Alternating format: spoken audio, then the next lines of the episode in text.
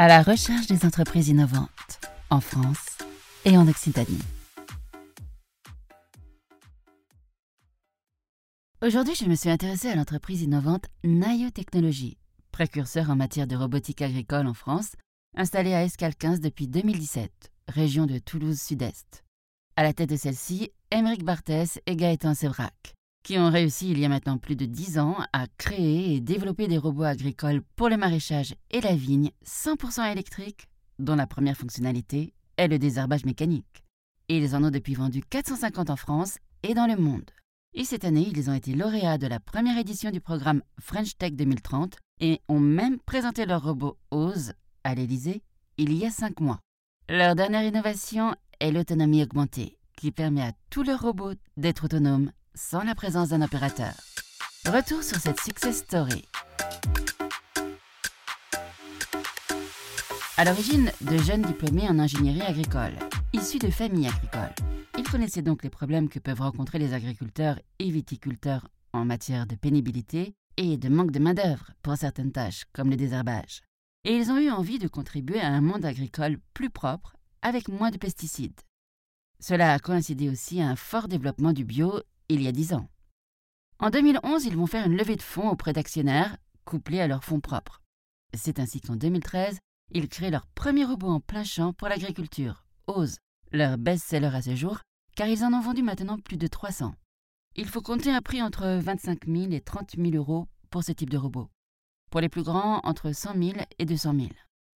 En 10 ans, OZE a évolué, en tenant compte des besoins des agriculteurs qui les achètent. Ose permet de désherber, biner, tracer des sillons, semer ou planter. On peut y atteler aussi différents outils et ainsi élargir ses fonctionnalités. Comme les autres robots Nayo, ils bénéficient aujourd'hui de l'autonomie augmentée. Ils sont guidés par GPS RTK qui permet une précision au centimètre. Ainsi, les agriculteurs gagnent en temps et en efficacité. Après, on trouve aussi le robot Orio pour les cultures légumières et grandes cultures, un format plus grand qui permet aussi le désherbage et le binage. Il est lui aussi autonome et bénéficie du geofencing, ou barrière virtuelle, qui l'empêche de quitter une zone prédéfinie. En viticulture, on trouve l'enjambeur TED, un grand robot qui permet le désherbage dans les vignes, sur le rang et l'interrang. Il est autonome et a quelques outils adaptables à sa disposition, comme des intercepts mécaniques. Ils ont un deuxième robot de viticulture plus petit, Jo, qui est un chenillard Pratique pour les vignes étroites et les pépinières. Il est compact et léger.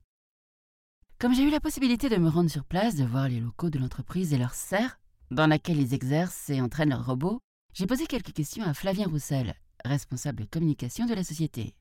L'autonomie augmentée, c'est un système qui est garanti CE, qui fait que aujourd'hui, n'importe quel client Nanotechnologie peut laisser son robot travailler et partir de la parcelle. C'est quelque chose qui aujourd'hui sur tous les autres robots qu'on connaît dans le monde agricole n'est pas possible. Et pour faire ça, il a fallu faire une analyse de risque, apporter des réponses aux risques qui ont été identifiés, mhm. faire certifier par une tierce partie. Et ensuite, bien sûr, il a fallu tester les systèmes qu'on avait, mais on a prouvé que notre système fonctionnait. Et après, qu'est-ce qu'on fait euh, Pour les gros robots, on va euh, faire un geofencing. Alors, geofencing, c'est barrière virtuelle. Mhm on trace avec un logiciel de cartographie une limite qui en général protège le robot d'aller sur la route ou d'arriver dans un fossé. Et comme ça, le robot, si jamais il a un comportement erratique, ça peut arriver, il se perd et autres. Dès qu'il touche cette limite, il s'arrête et il avertit j'ai touché ma, barrière virtuelle. Bon, dans les faits, euh, il n'y en a pas beaucoup. Euh. Vous n'avez pas peur du vol Alors, euh, mon chef commercial dit toujours que le jour où on se fait voler des robots, ça sera notre heure de gloire. Parce qu'en fait, ça voudrait dire qu'il y aura des, personnes qui se diront Ah purée, il faut que je le pique à quelqu'un parce qu'il est vraiment bien. Mais aujourd'hui, un robot électrique, euh, ça veut dire qu'il faut aussi voler le chargeur. Hmm. Euh, nous, on, le trace, euh, quoi qu'il arrive, on sait où il est. Il émet, il émet quand même un signal. Donc, non, non. Il y, y, a des clients qui, la nuit, sur le petit robot, là, le ils, il masque avec du Chatterton le gyrophare pour pas que les voisins croient qu'il se passe quelque chose. Euh, c'est de la bienveillance vis-à-vis des voisins pour pas paniquer les gens qui passent à la route, pour pas qu'ils se disent qu'il se passe quelque chose. Et votre best-seller, c'est le Oz, c'est ça? C'est le Oz parce que c'est le plus ancien. Donc il, a passé les 300 unités il fait, ça, ça approche. il a 10 ans, donc forcément, c'est le plus vendu. Le chenille Joe, l'an dernier, il fait 10 ventes en un semestre. Hmm. C'est très beau démarche commerciale parce qu'il y avait une forte attente là en Champagne, Bourgogne, ils avaient besoin de ce genre de machine. Et après, le Orio, c'est une machine pareille qui a un an, mais qui est vraiment une machine faite pour les champs, pour euh, les cultures en planche, et on se rend compte qu'en fait, il peut servir à autre chose. Nos premiers clients, c'est le ministère de la Forêt en Pologne. Ah il veille sur les arbres. Ah, il, fait le, il fait le travail du sol. Euh, ils ont branché les outils de l'ère soviétique dessus et on est capable de l'atteler comme un tracteur, donc ça marche très bien. Et euh, une fois que c'est préparé, il fait le semis. Et comme il a enregistré toutes les lignes GPS de son travail pendant le semis, Derrière, on arrive avec des outils de désherbage mécanique et on s'approche au plus près des arbres. Et ils sont contents parce qu'en fait, ils ont une homogénéité de la pousse qui est beaucoup plus forte qu'avant. Donc, ça leur permet de, ben, de passer leur temps humain à vraiment des choses qui ben, sont moins abrutissantes que désherber à la main des arbres. Mmh, quoi. Intéressant. Ah oui, pour les arbres, euh, c'est, ça va venir. Je pense qu'on va passer dans les arbres, on va passer. Euh, on va avoir des demandes fortes. Vous avez découvert ça, quoi, en fait bah oui, c'est une découverte, c'est parce qu'on a un distributeur en Pologne qui était très dynamique et, et qui, qui allait faire des démos et les gens ont dit enfin ça purée mais ça ça peut vraiment nous changer la vie. Et ça ne demande pas une adaptation monumentale pour les paysans en fait, pour les vignerons. C'est quelques réglages, c'est on va peut-être changer quelques largeurs entre eux, par exemple deux raies de haricots, on va élargir de 10 cm. Mais à la fin de la journée, il y a eu tellement de travail qui a été accompli par le robot qu'on ne regrette pas d'avoir baissé un peu la densité. Parce que même en baissant la densité, nos, légumes poussent mieux. Donc la productivité, elle reste la même ou elle augmente. Et donc vous vendez aussi vos, robots en France et à l'étranger? Oui, oui, euh, il y en a à Hawaï, il y en a à Puerto Rico, il y en a au Japon. Euh, après, on en a bah, aux États-Unis, au Canada. Il y en a un qui faisait des tours dans la neige la semaine dernière. Là, pour, euh, vous le verrez à Noël, on essaiera de le poster pour Noël pour souhaiter joyeux Noël à tout le monde.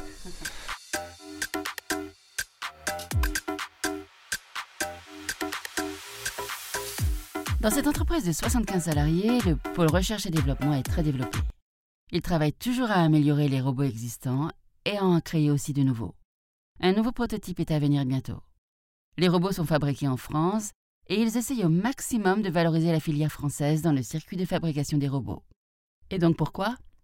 Émeric Barthès, co-dirigeant de l'entreprise, nous a donc expliqué que ce n'était pas pour des raisons compétitives car le coût de fabrication est plus cher, mais c'est bien pour essayer de valoriser et de maîtriser le processus qualité, car ce sont des machines complexes, et en termes de fiabilité de la production de la machine, ils vont avoir besoin de voir leurs fournisseurs fréquemment et de combler les petits manques du processus qualité.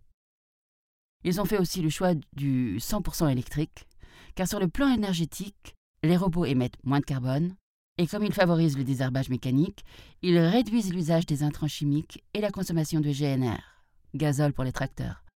En cas de panne, ils ont un service SAV à disposition.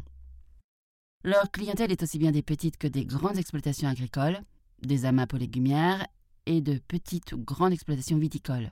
Ils travaillent notamment avec le domaine champenois et le domaine bordelais. La force de cette entreprise, c'est aussi de savoir mobiliser et de travailler avec des partenaires dans le monde de la recherche pour être toujours à la pointe de l'innovation, comme dans le monde de l'éducation, pour former des jeunes aux nouveaux métiers. Ils ont aussi lancé en 2016 le Forum international de la robotique agricole, FIRA, qui se déroule à Toulouse et qui permet ainsi l'émulation dans l'innovation.